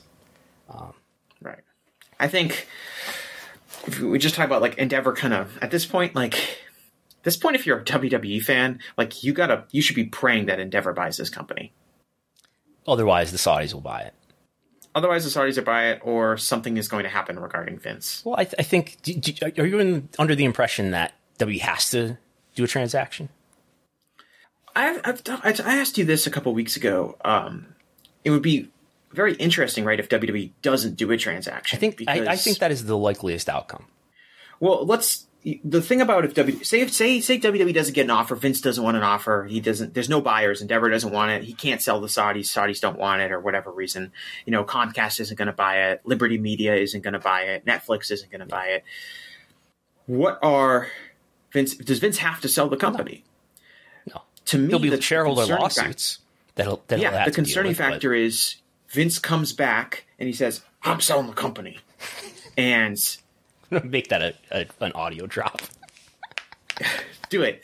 Uh, Vince comes back and he, he announces he's going to sell sell the company, and the stock price goes up. Oh my God, Vince is back and he's selling the company. Nick Khan's on CNBC and he's like, "Yeah, you know, four in four months we'll have the sale done." Like he said, three they're, months. They're yes. sale, sale, sale, sale, and the the stock price has gone significantly up, almost entirely related to speculation regarding to the sale. So if the sale doesn't happen, are there a lot of shareholder lawsuits related to the sale not happening? And that stock price is probably going to go down significantly because yeah. if there's no real buyer. So what happens? Does that mean WWE does W if Endeavor doesn't want to buy the company and none of these other uh I mean I don't think shareholder lawsuits are, an existential threat or a a like a, a prohibitive factor. They're not good. You don't want them. But I think W could endure a, a shareholder lawsuit. I think so. Not an ex, and I like I'm not a lawyer, obviously, but I mean they've they've settled two shareholder lawsuits in the recent past in 2014 because of their because of the network not doing I guess as well as they had hoped, and in 2018 because of the the MENA TV rights deal not happening. And yeah. they they're still um, alive. And there's a few are there? Did they settle those yet? Aren't there a few outstanding suits that have been filed recently yes. in regards to those? I mean, if, if, they get settled, we're the, eh, the likeliest outcome. I, I think. Let, let's say W doesn't sell. The likeliest outcomes I get that all that stuff gets put into one class, and maybe it gets settled, mm-hmm. maybe it gets defeated. I don't know. But it would probably not be good for for WWE. You don't never want to be Um, sued. And you never want to have to settle. But WWE Right. does have insurance to, to cover things like this. But this would be a big this would be a big deal, right? If they just they inflated the stock price and then ultimately didn't decide to sell, and that all of these buyers that they hinted at being interested uh, are not interested in it. their, their um, defense, and I think it's legitimate, was they've never suggested that there was interest. They have said clearly that it's possible that no transaction happens. They've been upfront Right. about that. So that's something that they've they have said publicly. Um, so maybe that's it. Maybe maybe they don't sell. But if I'm, I think Endeavor. If, if, if we take Ari Emanuel's comments at face value, which maybe we shouldn't, but let's say we do, who does that lead to buy WWE? the Saudis. Doesn't seem like it doesn't seem like it's going to be Comcast. no. Idea things like Disney or Netflix buying them seem pie in the sky ideas that were thrown out on articles that were just looking for any potential buyer and not necessarily maybe understanding and and, and just for. just given the, the ability to put a cap on on live rights value like WWE is is financially interesting, but I don't think it's a brand match for any of these companies. Mm-hmm. I don't think they want to be wholly responsible for this high risk company to their brand. does right right so um a lot of these prospective buyers are gone or off the table does that lead just the saudis and is if Yes, the is the option Or a team of people principally If I'm- involving the Saudis. right and, and if the option is we're going to get sued by all of our shareholders unless i sell to the saudis does that play a role um, Maybe. and if the saudis know that they're the only people that can buy the company are they going to pay as big of a price i mean if there's no bidding war for WWE, that obviously hurts the prospective price. I guess the idea is the Saudis have unlimited money, so they don't care if they pay for a, a highly inflated value for the company. But if I was the Saudis, I'd be like, wait, why would I spend nine billion dollars on the company? if nine billion is truly his asking price, as was reported in Bloomberg about a week Mm-hmm. or so ago, and, and, and if the Saudis are the are the key real bidder that's left, yeah, it doesn't make a lot of sense for them to pay nine billion. Now, do they do they look at it and say, well, we're so interested, we value the the public relations benefit of owning an, an American entertainment company so much that we're willing to to pay that much. Maybe they will. Who knows? But uh, yeah, it doesn't make there. There's certainly no competition here happening between some some other bidder, uh, apparently. Now, but but maybe let's let's take a closer look at at exactly what is being said here because there's more here that we didn't play. I don't want to play a, a, a long clip here, but there's comments from from the CFO as well. But anyway, I just want to highlight a few things that are said here and see if we can unpack some meaning. Um, Ari Emanuel says Vince McMahon's business is really valuable, but we are not going to do anything as it relates to kind of changing our leverage position. What is he talking about? Leverage position? What is he like? Is he using a car jack here? What, what is he talking about there? I'm not sure. He's talking about debt. So Endeavor, as people know, is is the parent company of UFC. UFC was bought for how much? Like four billion dollars or something like that back in what was it, 2015, whatever year it was. And because of that, Endeavor is still paying off that debt. So this is from Endeavor IR. They still owe 5.2 billion dollars in in all of their debt, and and a huge piece of that is is the UFC obligation.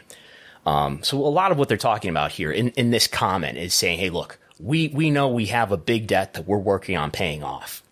We are not going to take on more debt. Just, I, and I, I think our, what Ari and, and the CFO are trying to say here is, look, if we want to reassure investors, we're not going to take on more debt. First and foremost, okay. W's great. We have a great you know relationship with him. Vince has created something super valuable. Blah blah blah.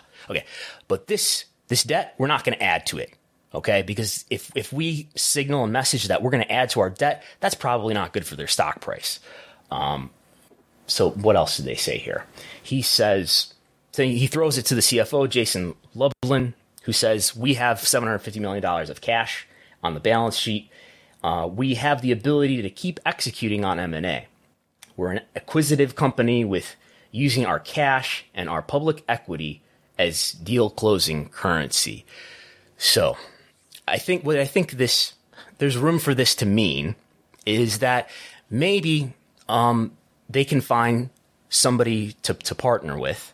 That is, they would have to take their stock and use it to raise money. Basically, say, okay, we're going to issue additional shares to our stock. In the short term, that will not be good for our investors. That will dilute the value of our stock. But if we need to raise, you know, let's say like three billion dollars to pay the premium on on some sort of merger with WWE, we can issue a bunch of shares in, in Endeavor, issue them to private investors such as sovereign wealth, Saudi Arabia, and then get get them involved in this, and maybe we can make a deal here that, along with our own, you know, moderate cash contribution, will not put us further into debt. Does this all make sense?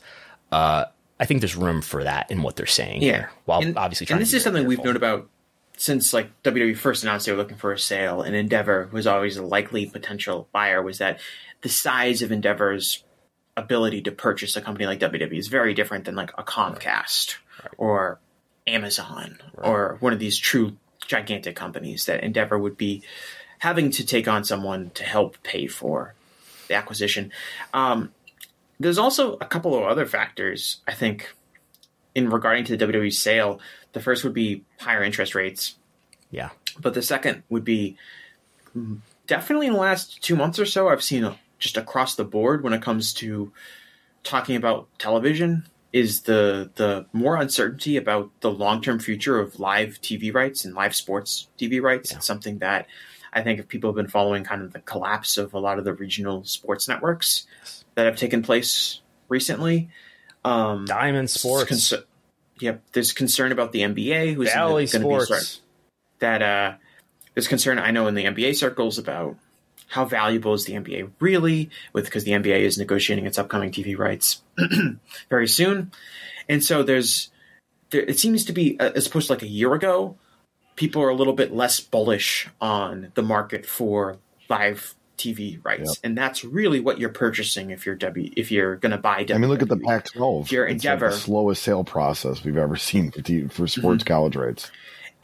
Yeah, and if you're Endeavor, like if, if Comcast were to buy WWE, it kind of it makes some sense because they would be able to that they would be interested in then airing um, WWE on their networks, NBC, on USA, on Peacock, as opposed to Endeavor. You're buying WWE largely because you're hoping you can make a lot of money off of the rights. You can sell the rights to NBCU or ESPN or, or anyone else or, or another streaming part. and there would be a strong service. argument that a a merged Endeavor and, and what would probably happen is some of Endeavor would go independent, some of it would go into WWE, but but that Endeavor with WWE would with its expert with Endeavor's expertise in making deals that they would be able to make even better deals than otherwise. Not to mention mm-hmm. other synergies and and ways they could do better business. But if the market is changing so much where the kind of I don't want to say the bubble is going to burst, but the bubble's getting not going to grow as rapidly as it had been, that maybe throws some more uncertainty to ponying up nine billion dollars to purchase WWE. yes. Um, because that what's that nine billion dollar price? A lot of that's got to be baked into speculation that the television rights are going to continue to increase a lot The, the the market market cap though, like the, the, the what what the stock price is valued at right now, which is like eighty three dollars,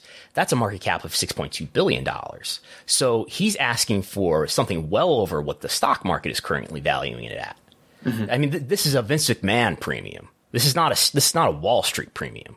This is the value Right. of all shares right now, six point two. He wants nine. and and someone would only pay nine really i mean the saudis for a different reason but but someone else would only pay nine if they felt confident that they were going to make a lot of money on escalating tv rights fees and i think like if we're talking 10 15 20 years from now who nobody knows what that's going to look like um, and i think this this year 2023 has been kind of a wake-up call saying like maybe this thing isn't going to last forever maybe maybe we're not going to get two and a half times our rights fees every time, and we're we're reaching kind of a, a new phase of the streaming wars and streaming versus cable and linear versus nonlinear television and all of that stuff, and no one is quite certain um, how that's going to play out. So it would be a gamble to speculate on a cost that large for a company that where a bulk of its revenue is coming from live television. I mean, that that has been suspected and speculated on for years, but we are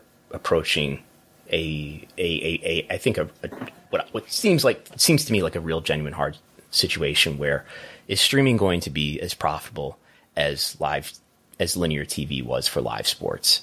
And I think the, the biggest sports properties are the likeliest to be safe here. The NFL, the NBA. It's the further down you get, the more uncertain. I think it is, and WWE is somewhere in the middle down there. It's interesting to see what role Netflix is going to play now. Now that they did their first ever live. How was the. Chris Rock show? I've been Did you watching watch because I was on the road doing a wrestling show, but uh, it didn't get great reviews. um, but uh, uh, I'm curious Yeah. to see like how it did from like a operation standpoint. Like, did it was the the stream was good? Like, didn't crash yeah, for a lot of the complaints I things like saw was just That would be about the special itself. Um, but uh, it'll be interesting to see if they actually delve into more live content, and obviously, sports would probably be like the big factor in that.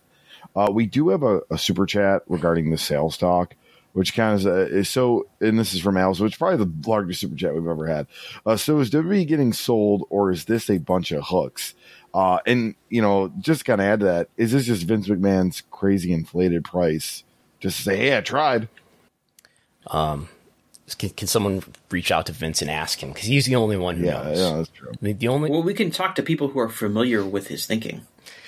I think I don't know if anybody is truly familiar with his thinking. Um, especially now. familiar enough. He's had fami- six. Yeah, familiar enough to be confident in what what the actual objective or conditions are here.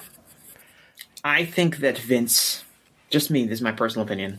I think that Vince announced that he was coming back to sell the company as a way to to get back into some authoritative position within WWE, um, with the kind of incentive for investors and stockholders to be that they'll tolerate his presence. Yeah, and, And and it creates a image that his media story too. That's a distraction Right. from he's back from sexual misconduct allegations.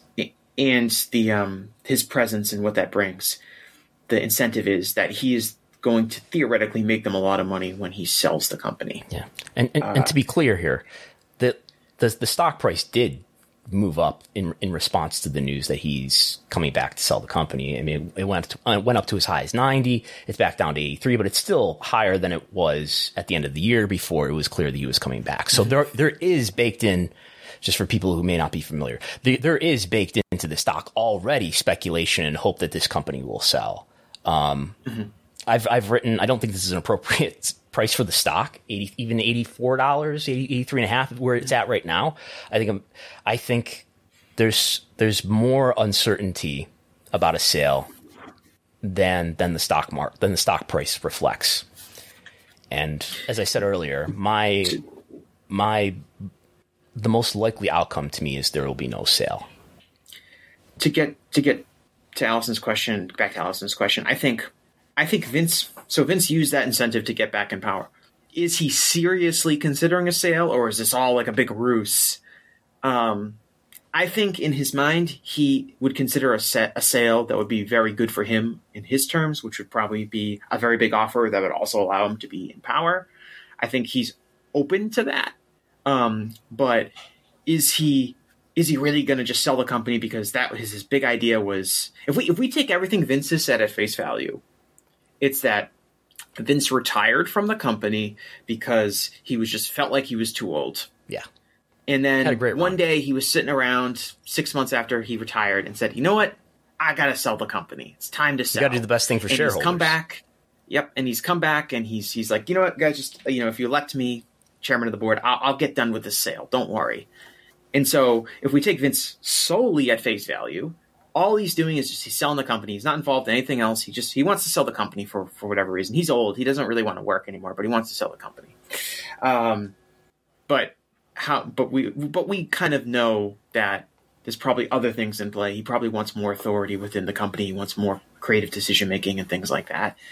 So I think part of him coming back to to to to announce a sale was because he wanted more power in the company, and the only way to really do that was to kind of say, "Well, I'm coming back, but don't worry, all you investors are going to make a lot of money."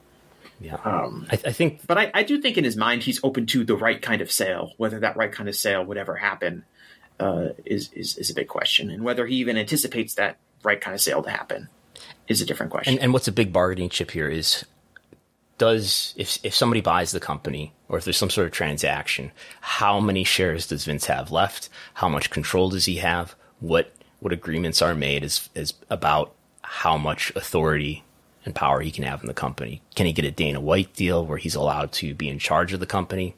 Or does if it's a major media company, they're probably going to want him out, and that's I think at least one reason why nobody wants to do it.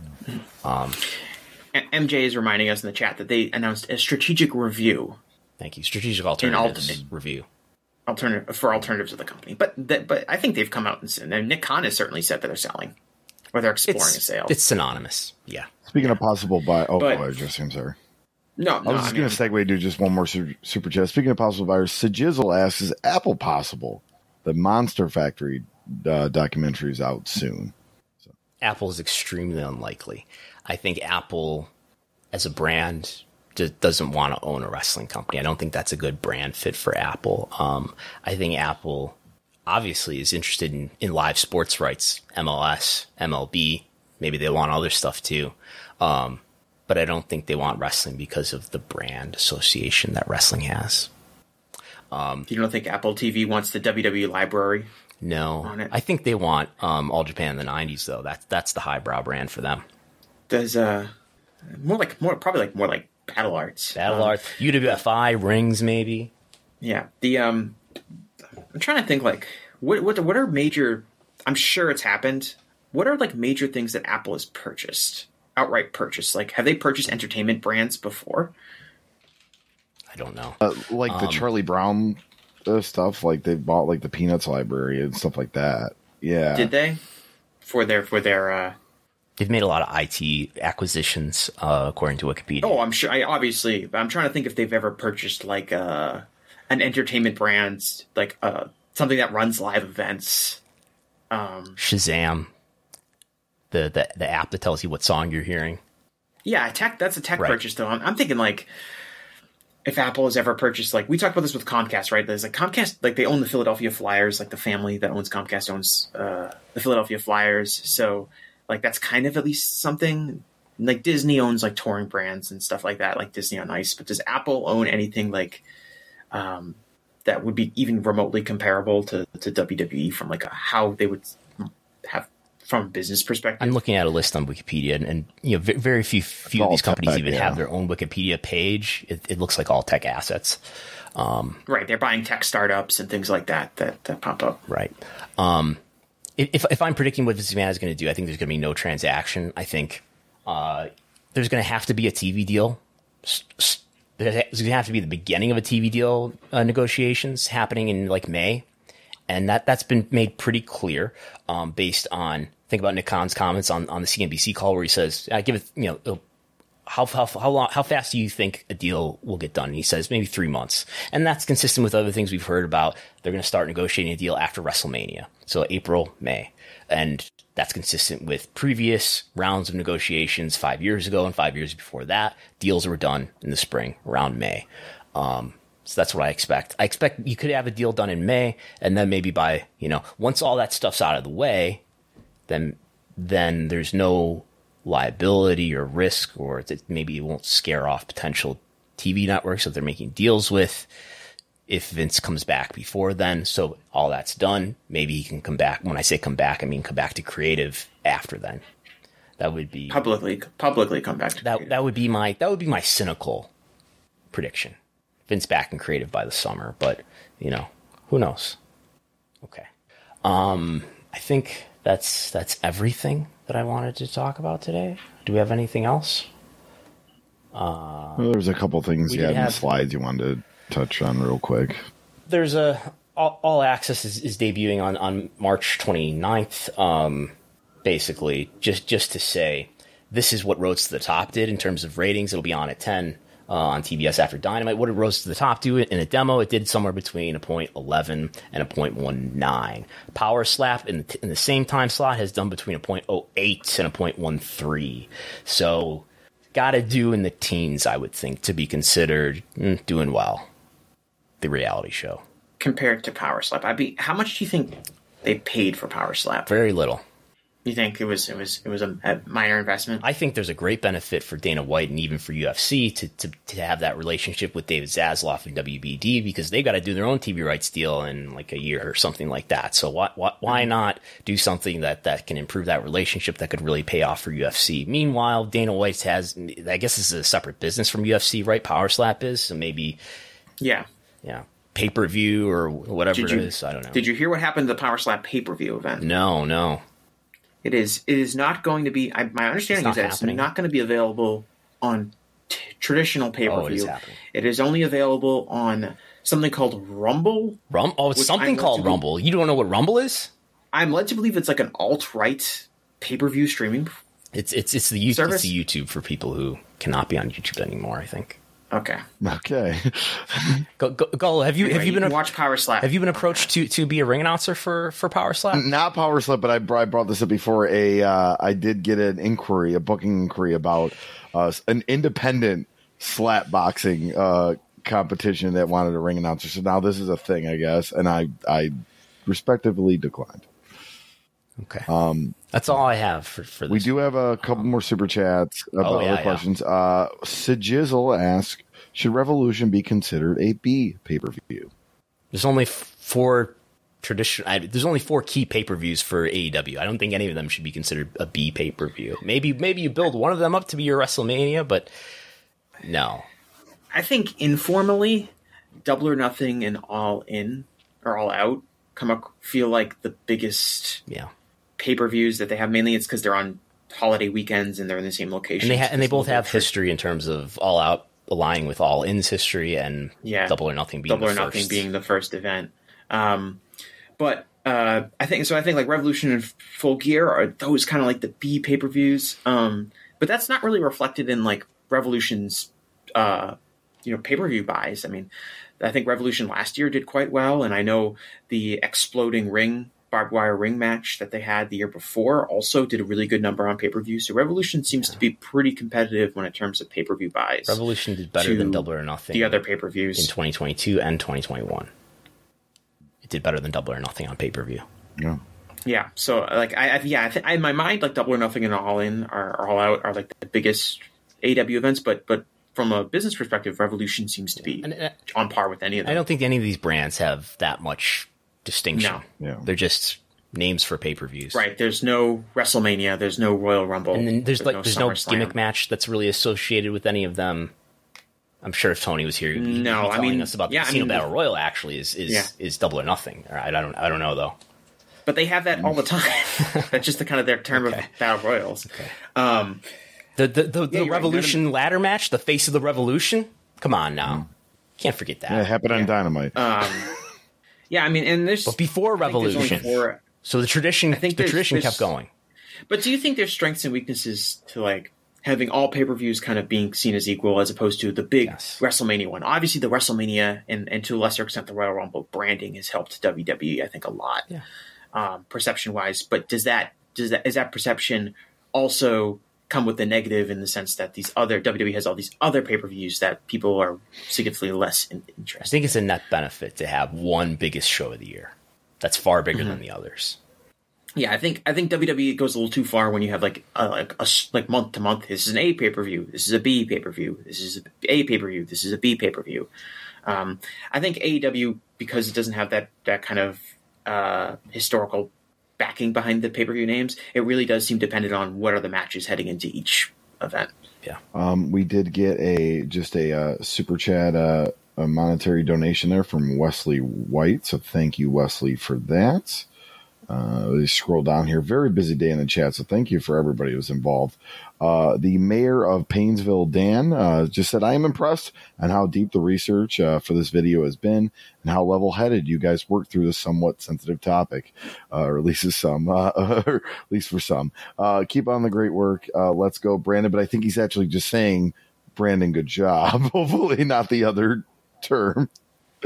Um, yes, th- th- thank you. Have you have you had to, have you had to ban anybody today? I ha- I have not had to ban anybody. To- I I must make a clarification. I'm not saying that I liked Vince Russo's booking earlier. I'm just talking about a business run from 1996 to 1999. You said you liked Vince Russo's I was booking mentioning earlier? good booking runs, great booking runs. Dusty Rhodes, Kevin Sullivan, Vince Russo. said- I, I meant it in a business perspective. I He said he thinks Vince Russo should come. yeah, I do not. I absolutely do not. I am not a Vince Russo stan. I just want to clarify that. Um, MJ does have a, he put in a super chat as soon as we wrapped up the Endeavor talk. Uh, what happens if potential bidders uh, to buy WWE decide to lowball TV rights to drive valuation down to a range they are interested in? Is it as simple as that? You, I mean, if they're going to, if let's say the incumbents give them a low offer, well, we'll see what what other people they'll, they'll then they'll let it go to the open market and see what others bid, and supply and demand will determine the value, I guess. And and what what potential what serious potential bidders are also bidding for TV rights? We can say NBCU. Um, who, who else? Is, is Fox, Disney, ESPN. Amazon. Is Fox's potential buyer though for WWE of TV rights? Right, but they No, also I don't think they're a real. No, that doesn't make buy sense. WWE, No, no. right? So, maybe some of the streaming services you could point out too, but it, seem, it seems like Endeavor and, and the Saudis are the most realistic buyers at this point. So, and they're not; those aren't going to be. Mm-hmm. I- I, think it's limited. It seems this would seem to only work if like all of the networks were like kind of working together to kind of um, collude against WWE TV rights Sounds like antitrust Um, to me. but it's it's and it would seem like outside of NBCU, none of the t- television bidder right bidders are would really be interested in buying WWE. So if NBC wanted to lowball WWE, I'm sure WWE would be happy to to sell I, Fox. I, I guess like So- theoretically, no sale could happen. They could go to TV rights negotiations, and then Comcast could buy them at that point. But I have, I'm pretty confident Comcast is not going to buy WWE under any circumstance in the foreseeable future. Okay. Okay. Uh, anything else, Cole? That is it. Uh, thank you all. A lot of super chats Yes, today. thank you. Um, and like I said, we had oh, We're going to do nothing but AEW anxiety podcasts from now. on. we had from like 88 to 105 viewers like throughout the, sh- the show, pretty much majority of the show. Join us again next week for Is AEW Dead? Is AEW going out of business? We're, we're, it might it might be we, we have to see what happens with Revolution. It might be time to uh to, to read its last rites. What if it does a .27 next week? I think that that's it, right? That's a wrap. Will AEW sell? Let's just start making things up at this point. go, go, any plugs, Go? I heard you're, you're a, you have a big deal commentary job. Uh, yeah. So, um, the uh, the infamous of oldies, uh, you know, if they're they're known for the independent wrestling and territories and all that. They uh, have an extensive wrestling library, and uh, they've enlisted my services to do commentary on some stuff that's got some lost audio. So, uh, some IW Puerto Rico stuff, some ICCW stuff, of course. Uh, gonna work on some USWA Dallas stuff that apparently they own. Uh, so no, I'm I'm actually looking forward to to uh, calling some footage uh, that was from tw- 25, 30, how will 40. people? How will this be dis- distributed? Um, how would they have be able to high spots, and i i'm not 100 percent sure if this High is the spots. stuff they will put on Pluto TV because they usually put stuff on Pluto TV as far as the classic wrestling blocks that you'll see. On, on have you recorded this yet? I, I put them on social media. I'm actually looking forward to it. You know, there's a lot of stories about the Savoldis and all that, but uh, I'm I'm looking. So forward not to yet this. recorded? Oh, not recorded. No, Not no, yet recorded. No, I have not recorded yet. No.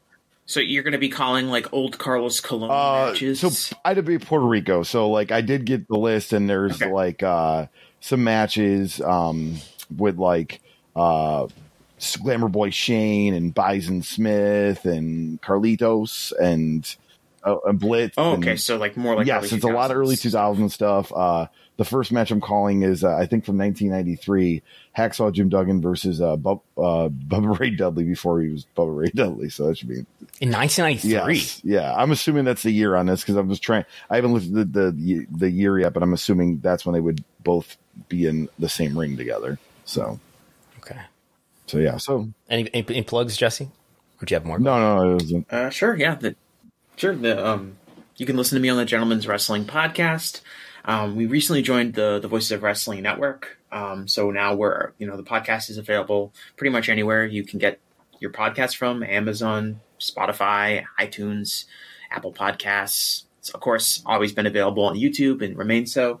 Uh, had an episode that we recorded on Friday. I was joined by Maura Johnston, who's a professional uh, music journalist and also professor of journalism at Boston College. We talked a lot about pro wrestling and how it fits into pop culture in 2023 and some of the trends we see in, in pop culture and celebrity status uh, and how it relates to the professional wrestling industry. And we talk a lot about like star power and the differences in, in, in how someone can be a major star today versus being a major star in the 90s. And it was, I think it's gotten great reviews. It's got a lot of interesting, uh, highbrow conversations.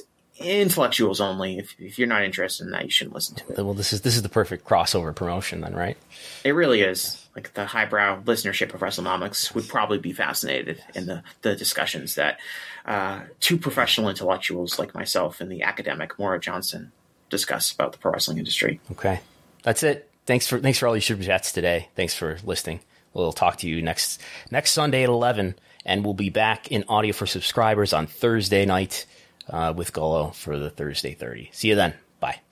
Bye. Cashback is not available on gas in New Jersey and Wisconsin. Hey, good morning. You're heading the airport, right? Yep, thanks for checking. I like the car. How long have you been a rideshare driver? About three years now. I really enjoy it. Isn't it hard to make money these days with the price of gas being so high? Not for me. I use Upside, the free app that gives you cash back for every gallon of gas you buy. Wait a minute. Are you saying you actually get real money back when you get gas with the Upside app? Yep, I get real cash back every time I get gas. Does that actually add up to anything? I'll make around 200 to $300. Wow, that's serious extra cash. I'm downloading the Upside app now. Download the free Upside app now to earn real cash back every time you buy gas. Use promo code CAR for an extra 25 cents a gallon bonus on your first tank. You can cash out anytime right to your bank account, PayPal, or a gift card for Amazon and other brands. Just download the free Upside app and use promo code CAR for a 25 cents a gallon bonus on your first tank. That's code CAR.